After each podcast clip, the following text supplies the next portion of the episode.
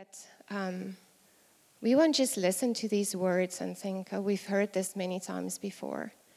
I pray that you will cut us to the heart, Lord, that you will waken us inside, that you will just, with your Holy Spirit, fall on us to realize the amazing wonder of these words. With someone who was dead, just stand among people alive. And that you have done this for each one of us. Because we were all dead, Lord, and we can be alive. We are excited for your word, Lord. We don't just want to come to a gathering and go through the motions and listen to a few words and feel pepped for the next few days until we do it all over again. We want to be changed, Lord, and we believe that your word and your spirit can do that. And so I pray that, Lord, that you would do this. I pray that you would bless Kevin, that you, you would guide him in his words, but that you would guide us as well to not just be passive listeners, but that we will see the amazing gift that it is to have your word, to gather as your people. And I pray that you will change us today. In Jesus' name, amen.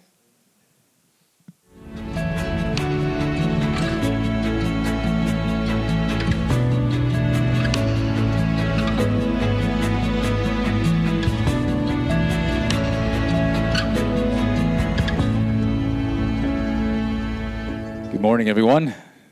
Welcome to Mercy Hill Church. My name is Kevin. I'm one of the pastors here, and uh, it is a joy to worship with you all this morning. Just want to uh, mention two quick things before we get into this morning's text. The Advent Angels uh, Amazon wish list cards. I know my wife mentioned they're at the back. They're on the back uh, back corner there uh, on a table with the QR code for the Amazon wish list. Make sure you grab one of these uh, so you can get connected to that. And then also uh, with the Thanksgiving dinner next week, Sunday night, 5 p.m., right here in this room.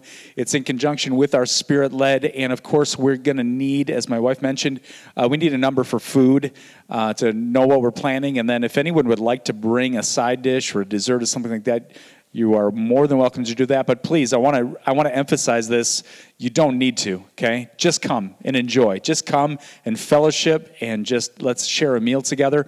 And that spirit led evening, we're going to kind of do the format a little bit different, a little less music, uh, but there will be an opportunity for us to share in the goodness of God together. And so it is a Thanksgiving meal. It is a Thanksgiving type service where we're going to sing a few songs of thanksgiving and gratitude, but we're going to hopefully share the testimonies that are in this room. Okay, God has done amazing things and is doing amazing things. Maybe it's your salvation story, maybe it's your testimony, maybe it's something just a situation going on right now in your life or happened recently in your life that you would love to give praise in front of the assembly with with us, okay? And so come next week, enjoy some delicious my I'm like I cannot wait for Thanksgiving food. I cannot wait. Talked about this this last week. Uh, I can't wait. Share some good food and share in the goodness of God. Okay? Come, bring something, bring a testimony. I'm going to pass through some sign up sheets. Go ahead. You want to help me? My wife's going to help me pass them through. Sign up. Uh, email went out this last week too with a link to a sign up genius. And so uh, many of you signed up there. If you signed up there, you don't need to sign up here physically again uh, with the paper copy. Also, there's a QR code on these sign ups. If you'd rather just snap that and sign up online, you can do that as well. Um, but yeah, I can't wait for next week. It's going to be awesome. Uh, with that, let's talk about Easter.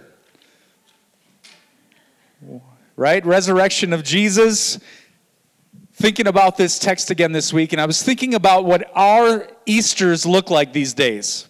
Easter's a great time, right? Like it feels weird to talk about it because we're going in to winter right now, right? I'm wearing my heaviest sweater that I own because it's freezing out. Easter, you're coming out of that time. You're going into spring. There's new life and there's pastel colors and less flannel in the room. But Easter's awesome because it's a celebration. We come together at church on Sunday, Easter Sunday morning, and we're celebrating the resurrected Lord.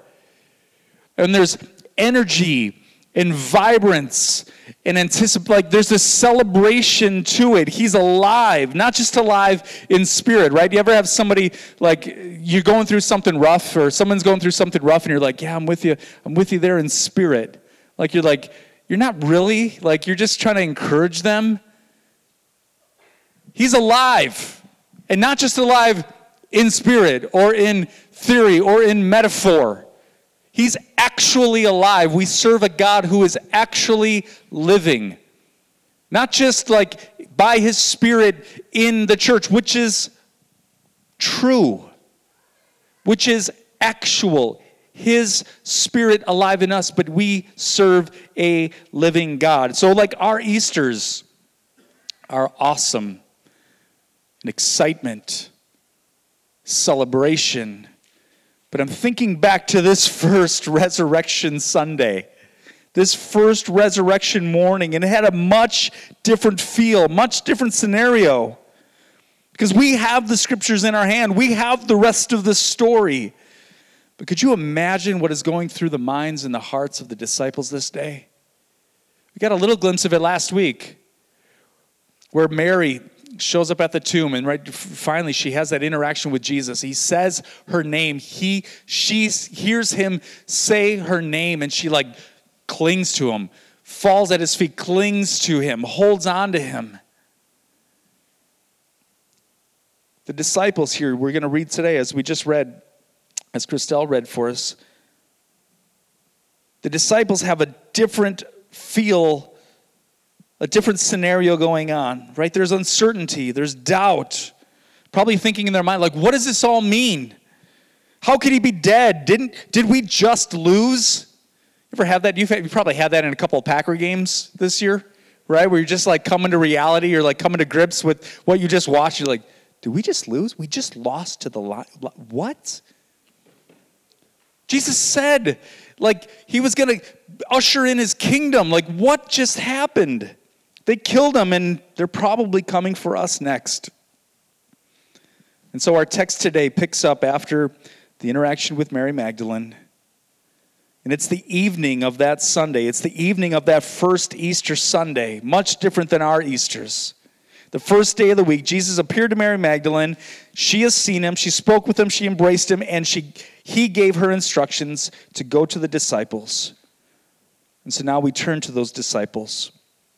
We see that they are gathered in fear. They're in fear of the Jews, our text says. Like I said, they just killed Jesus and they're probably coming for us next. And that's why Peter, who had one of his lowest moments in his life just a few days earlier when he denied actually knowing Jesus, right? He was fearful.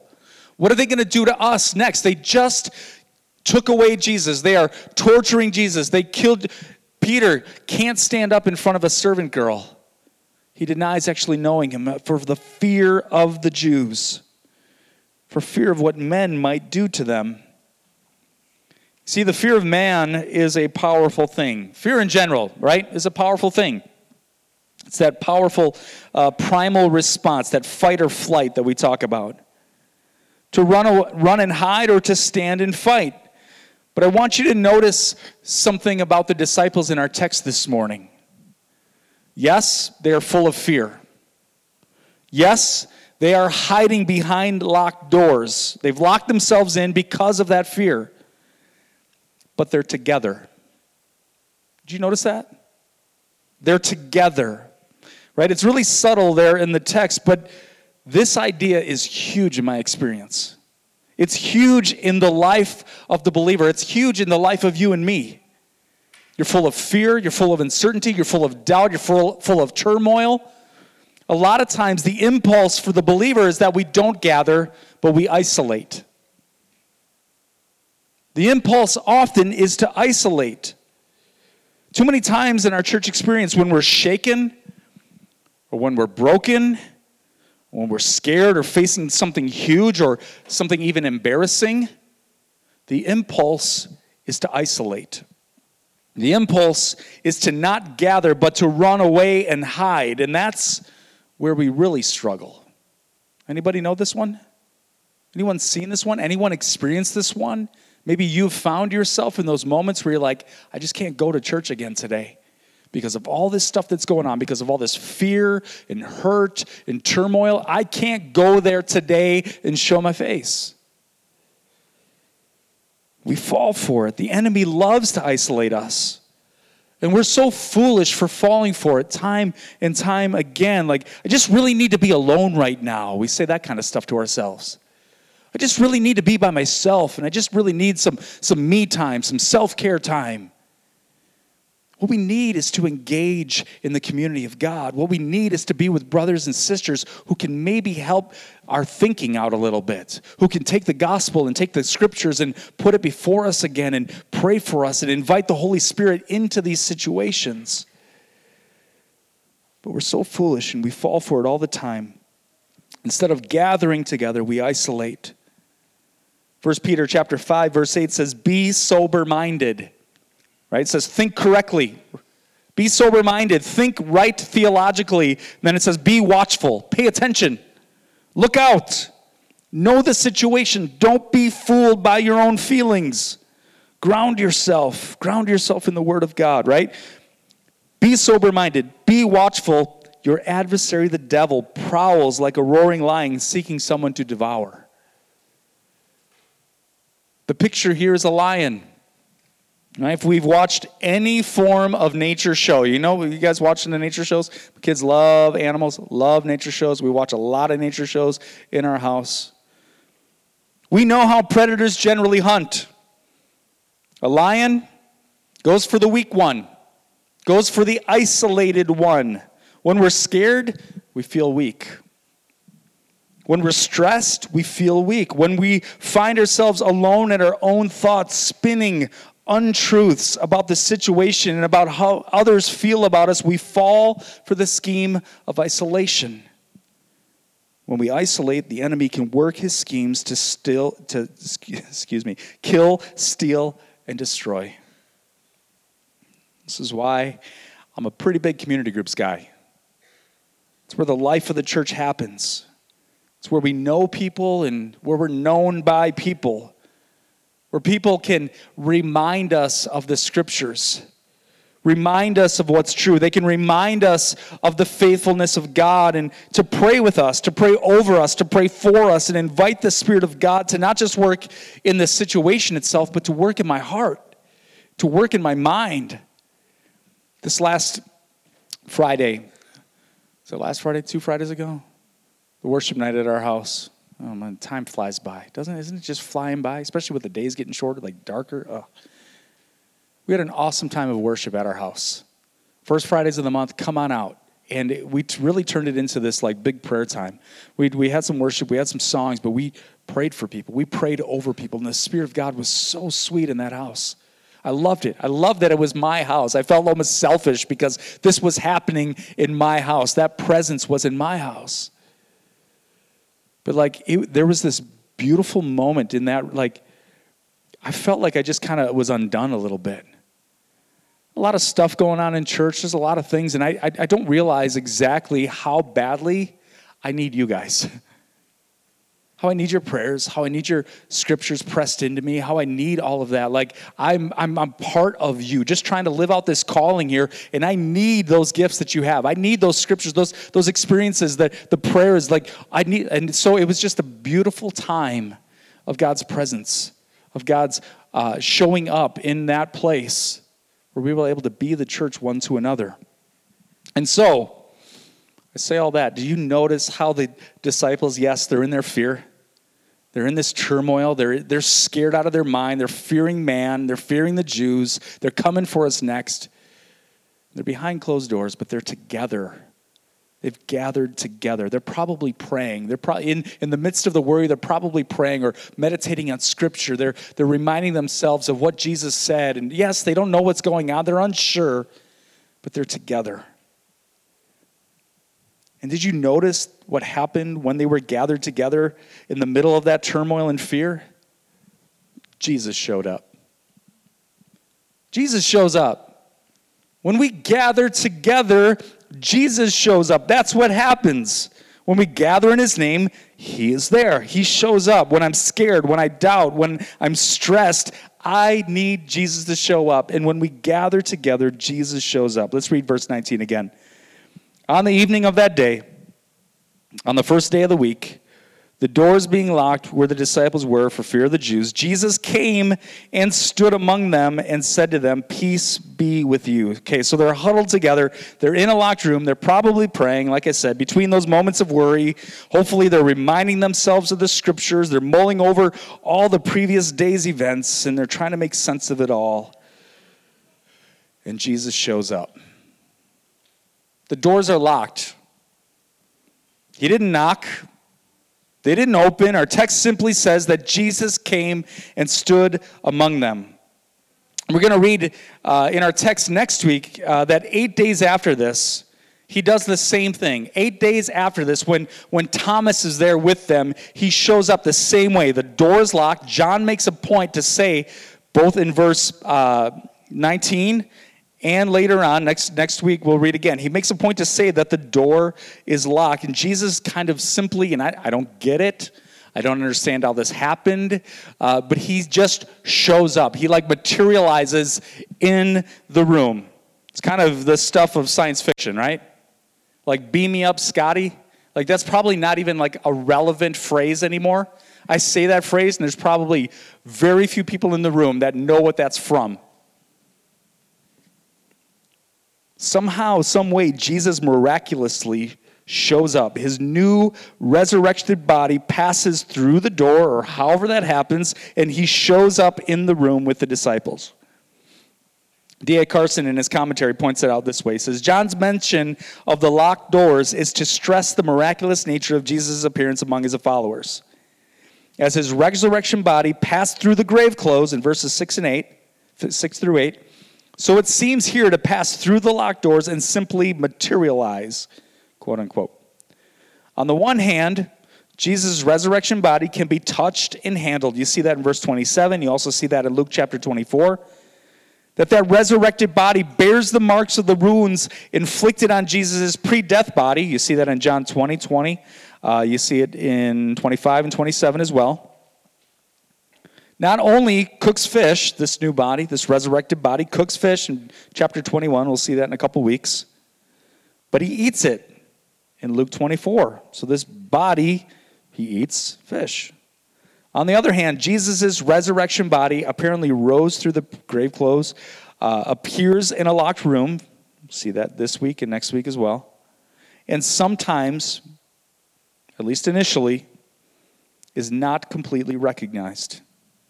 The closest we are to come to an explanation is 1 Corinthians chapter 15, starting in verse 35. So I'm going to read a few texts here. Talk about this resurrected body. But some will ask, someone will ask, how are the dead raised?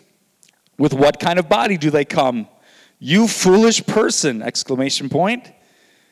What you sow does not come to life unless it dies. And what you sow is not the body that is to be, but a bare kernel, perhaps of wheat or some other grain. But God gives it a body as He has chosen. To each its kind of seed, its uh, kind of seed, its own body. For not all flesh is the same. There is one kind for humans, another for animals, another for birds, another for fish. There are heavenly bodies and earthly bodies, but the glory of the heavenly is of one kind, and the glory of the earthly is of another kind is of another. There is one glory of the sun, another glory of the moon, another glory of the stars, for stars differ from star in glory. So it is with the resurrection of the dead. What is sown perishable, what is raised is imperishable. It is sown in dishonor, it is raised in glory. It is sown in weakness, it is raised in power. It is sown a natural body, it is raised a spiritual body. If there is a natural body, there is also a spiritual body. Thus, it is written, the first man, Adam, became a living being, the last man became a life giving spirit. Praise God. But it is not the spiritual that is first, but the natural, and then the spiritual. The first man was from the earth, a man of dust. The second man is from heaven. As was the man of dust, so also are those who are of the dust. And as it is the man of heaven, so also those who are of heaven. Just as we've been born in the image of the man of dust, we shall also bear the image of the man of heaven. Thanks be to God. So, can't really get into all of that today. But I thought since that uh, commentary mentioned 1 Corinthians chapter 15, I wanted to at least point to that text and not just reference it. So Jesus passes through the door. Apparently, he shows up in their midst, and the first words out of his mouth are beautiful. What does he pronounce? Verse 19 again. On the evening of that day, the first day of the week, the doors being locked where the disciples were for fear of the Jews, Jesus came and stood among them and said to them, Peace be with you.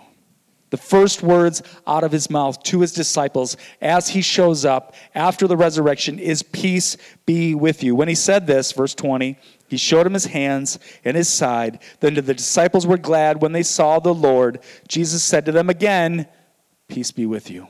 Two times. Two times he says it. He pronounces peace. In the middle of their fear, in the middle of their hiding, in the middle of them being huddled together, Jesus shows up and he pronounces peace over them. Not, what are you doing? Not, why are you so scared? Not, ugh, knock it off. Grow up. But peace. And then he shows them. He shows them his hands. He shows them his side. He says, It's really me. Here it is. Here's my side pierced. See, it's me. It's really me. I'm here with you. I have risen just as I said. Peace be with you.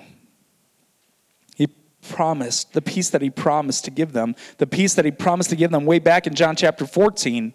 If you remember that from a few months ago. Verse 26 But the Helper, the Holy Spirit, whom the Father will send in my name, he will teach you all things and bring to remembrance all that I have said to you.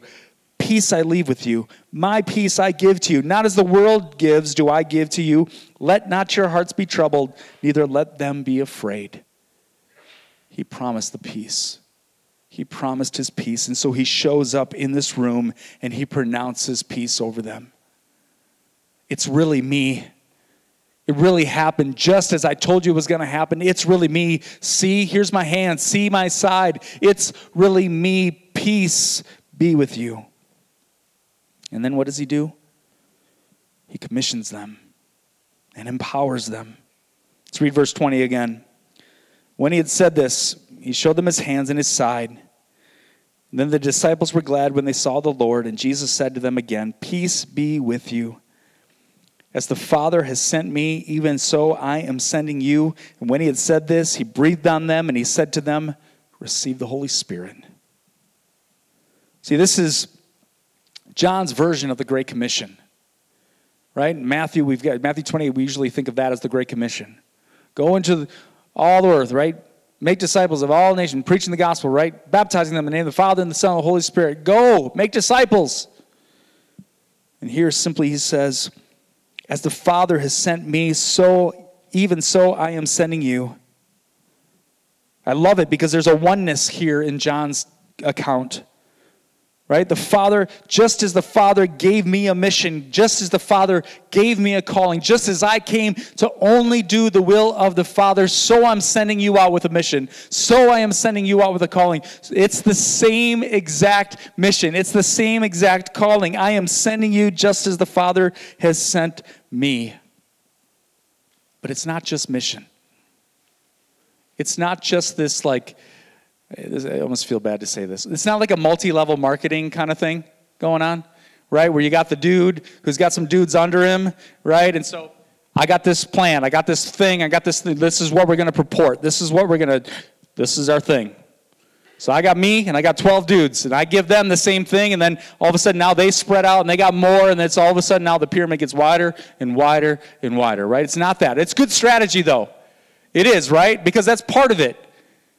He has his disciples, he disciples those disciples, right? Duh, disciples. Those disciples have disciples. You know that they're disciples because they're making disciples. He tells them to make disciples and go into all the earth and make disciples. So that is our call. We have the same mission. But it's more than that. It's good strategy. As the Father called me to obedience, as the Father sent me, I have called you. I'm sending you in obedience on mission. Like I said, I think it's more than that. I believe that it's way bigger than that. It's not just mission, it's not just goal, but it's empowerment and sustainment as well. Just as the Father sent me, not just mission, how did He send him? in the power of the Holy Spirit. So I am sending you. Read our text again, verse 21. Jesus said to them, Peace be with you. As the Father has sent me, even so I'm sending you. And when he had said this, he breathed on them and said to them, Receive the Holy Spirit. Again, he's sending out his disciples. Not just with mission, not just with goal, but with empowerment, the same empowerment that he had from the Father. The same sustenance, the same fulfillment, this everything he needed given to him by the Father through the Holy Spirit. It's kind of a strange thing when you think about Jesus. Right? The dichotomy of Jesus, it's hard for us to understand that you have the God man, right? Fully God, fully man, not half God, not half man, fully God, fully man, right? As he walked this earth. And please hear me, this is a complex uh, concept to understand. And if we get it wrong, we can end up with some really weird and, and wrong theology. And unfortunately, we don't have a ton of time to unpack it all this morning, but I want to be clear that I am in no way suggesting that Christ was not completely divine in nature. 100% God, but also 100% man. He's the God man. When Philippians chapter 2, a lot of people like to point to this. It says that he emptied himself.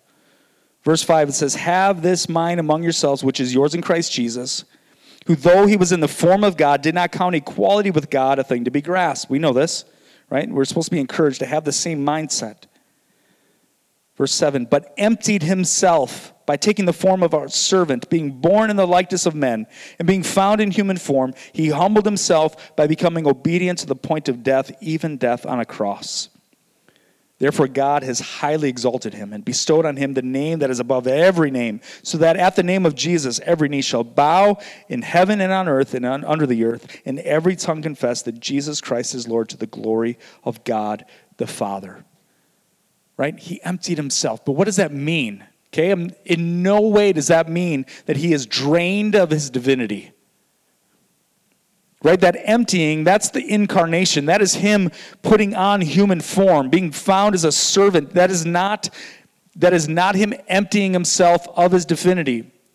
But what happens is is because he is God, because he is man and because he's God, it's almost like he's got this unfair advantage, doesn't it? Like we assume that when Jesus walked this earth, that he did it all in his divinity, drawing from his own divinity, not as a spirit filled individual like potentially you and me. It was easy for him, right? Because he's God, right? He lived a sinless life, but he's God. Like, if I was God, I could do it too, right? We don't say it out loud, but what it does is we end up doubting or, or it undermines the truthfulness of a, of a text like Hebrews chapter 4, verse 15. That we actually have a high priest who is able to sympathize with us in every way, one who is tempted like us in every way. But when we focus in on his divinity, we can go, yeah, but was he really tempted like me? He's God. Or was it like when I wrestle with my five year old? You guys ever wrestle with your kids? Like I used, I used to wrestle with my kids more when I was younger. I probably need to do this more. I wrestle with my five year old, right? I don't give it all I got because I would cream her.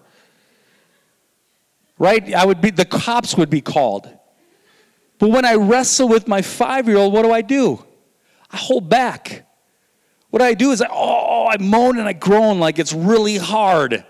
Like it's really difficult. Right? I pretend like she's beating me. I moan and groan. I put on a show so she feels good about herself. Right? We, we, we pretend to be weak. And sometimes I think like if we don't have a right understanding of what G, like he was actually tempted like you. He felt the same temptation that you feel. Was it that he was God that he was able to overcome, or was it that he was empowered by the same spirit that you and I have inside of us? That same spirit that raised Christ from the dead, that dwells in us. I read a great article this week on desiring God. I think it was titled uh, Why Jesus Needed the Holy Spirit. Why did Jesus? He's God. Like, it's the second and the third person in the triune God. Points out to uh, the, the Puritan preacher John Owen in the article and some of his thoughts on the dichotomy and that hypostatic union of Christ his relation, uh, the relation of his two natures. And, and I'm going to just read a little section of the article here. It says, One of his chief concerns, this is John Owen, one of his chief concerns was to protect the integrity of Christ's two natures, the divine and the human. In so doing, he made a rather bold contention that the only singular immediate act of the Son of God, that divine second person, on the human nature of Christ was the decision to take it into subsistence with himself in the incarnation, right? So in the incarnation. This, word, this right here. Every other act upon Christ's human nature was from the Holy Spirit. Christ performed his miracles through the power of the Holy Spirit, not immediately by his own divine power. In other words, the divine nature acted not immediately by virtue of the hypostatic union, the joining of the two natures in Christ's singular person, but immediately by means of the Holy Spirit. The conventional way of understanding Christ's miracles has typically been to argue that Christ performs miracles by virtue, virtue of his own divine nature, but Owens and others model the Holy Spirit is actually the immediate author of Christ's graces. Think back to when Jesus started his ministry, right? When he's baptized, what happens in Matthew chapter 3?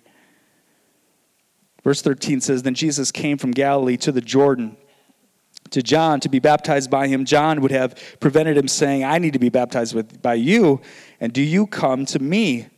Jesus answered him, Let it be so now, for it is fitting for us to fulfill all righteousness. Then he consented.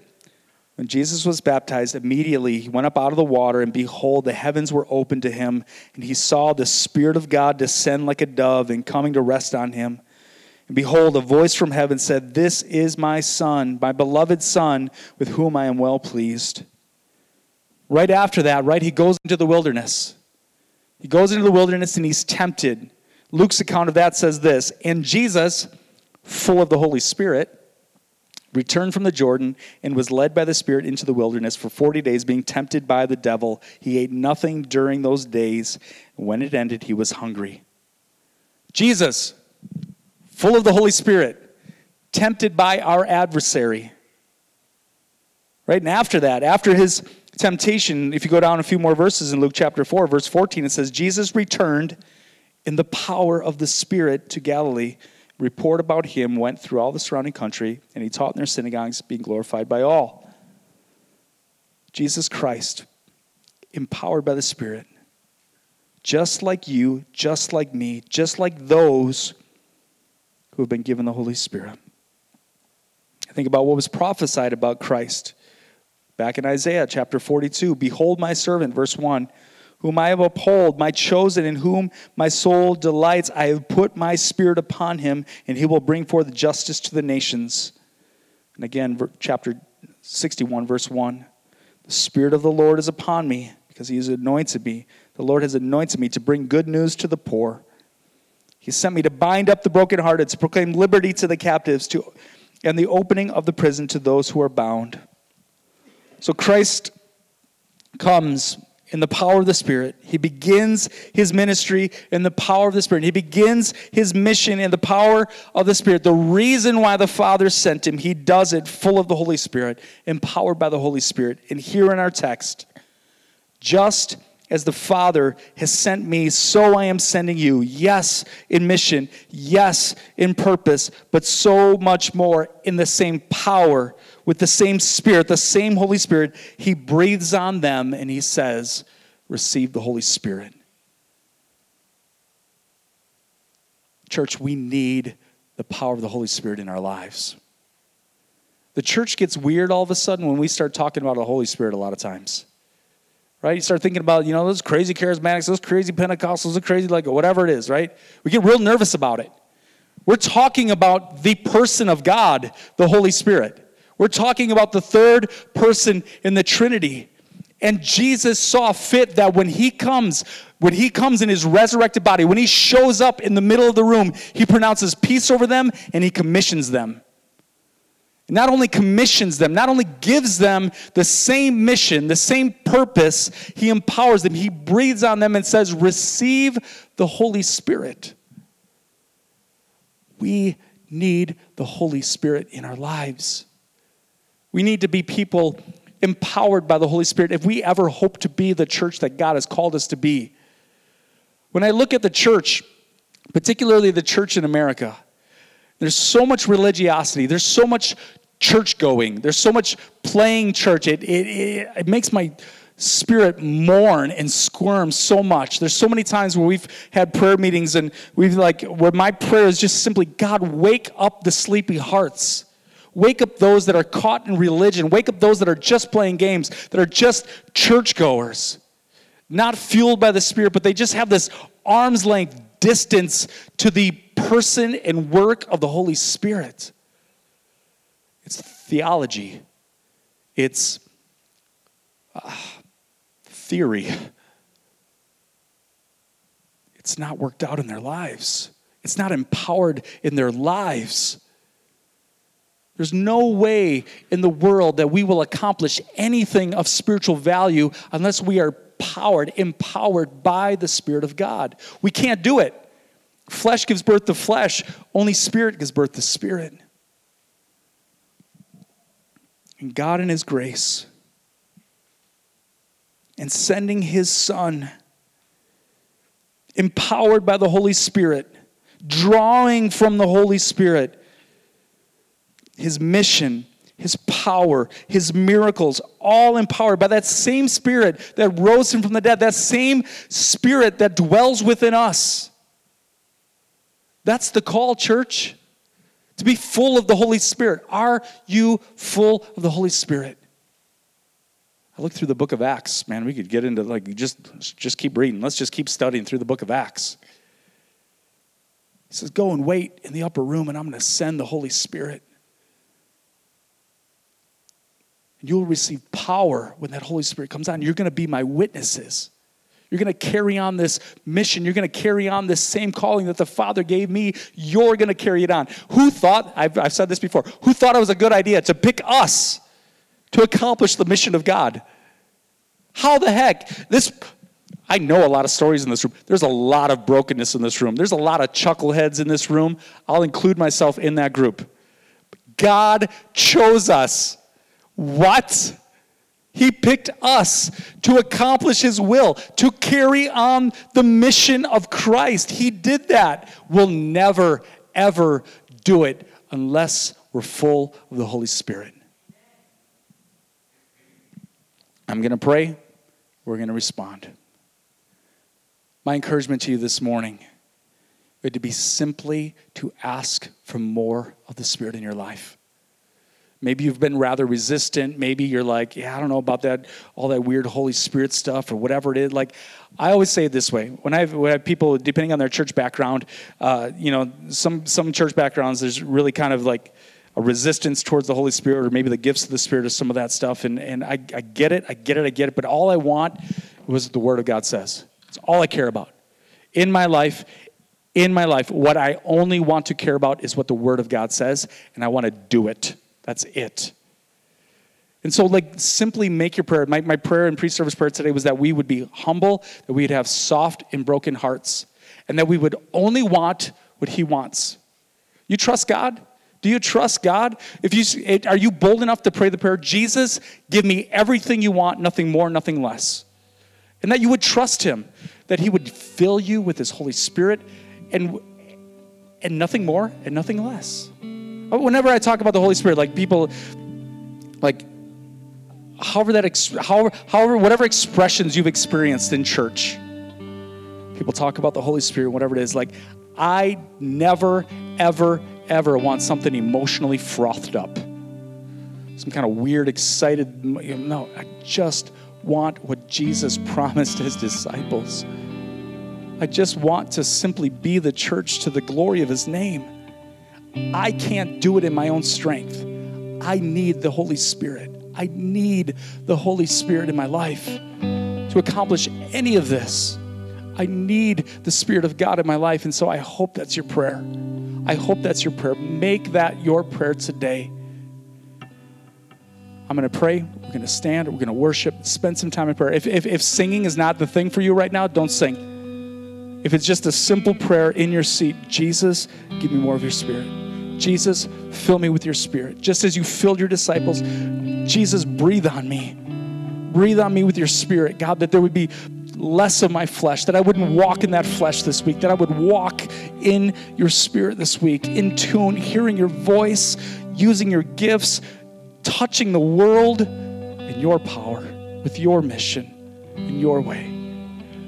Father, we come before you. Again, I pray for humble hearts.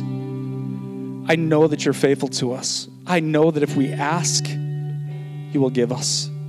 If we seek, God, we will find. God, if we if we knock, God, you're going to open the door to us. You're a good father with good things for your people. So, God, today we ask for more of your spirit. God, that you would breathe on us the power of your Holy Spirit over our lives. God, that we might live beautifully to the glory of your name. God, on mission for you, sharing the goodness of Jesus wherever we go. Fill us today, oh God, we pray.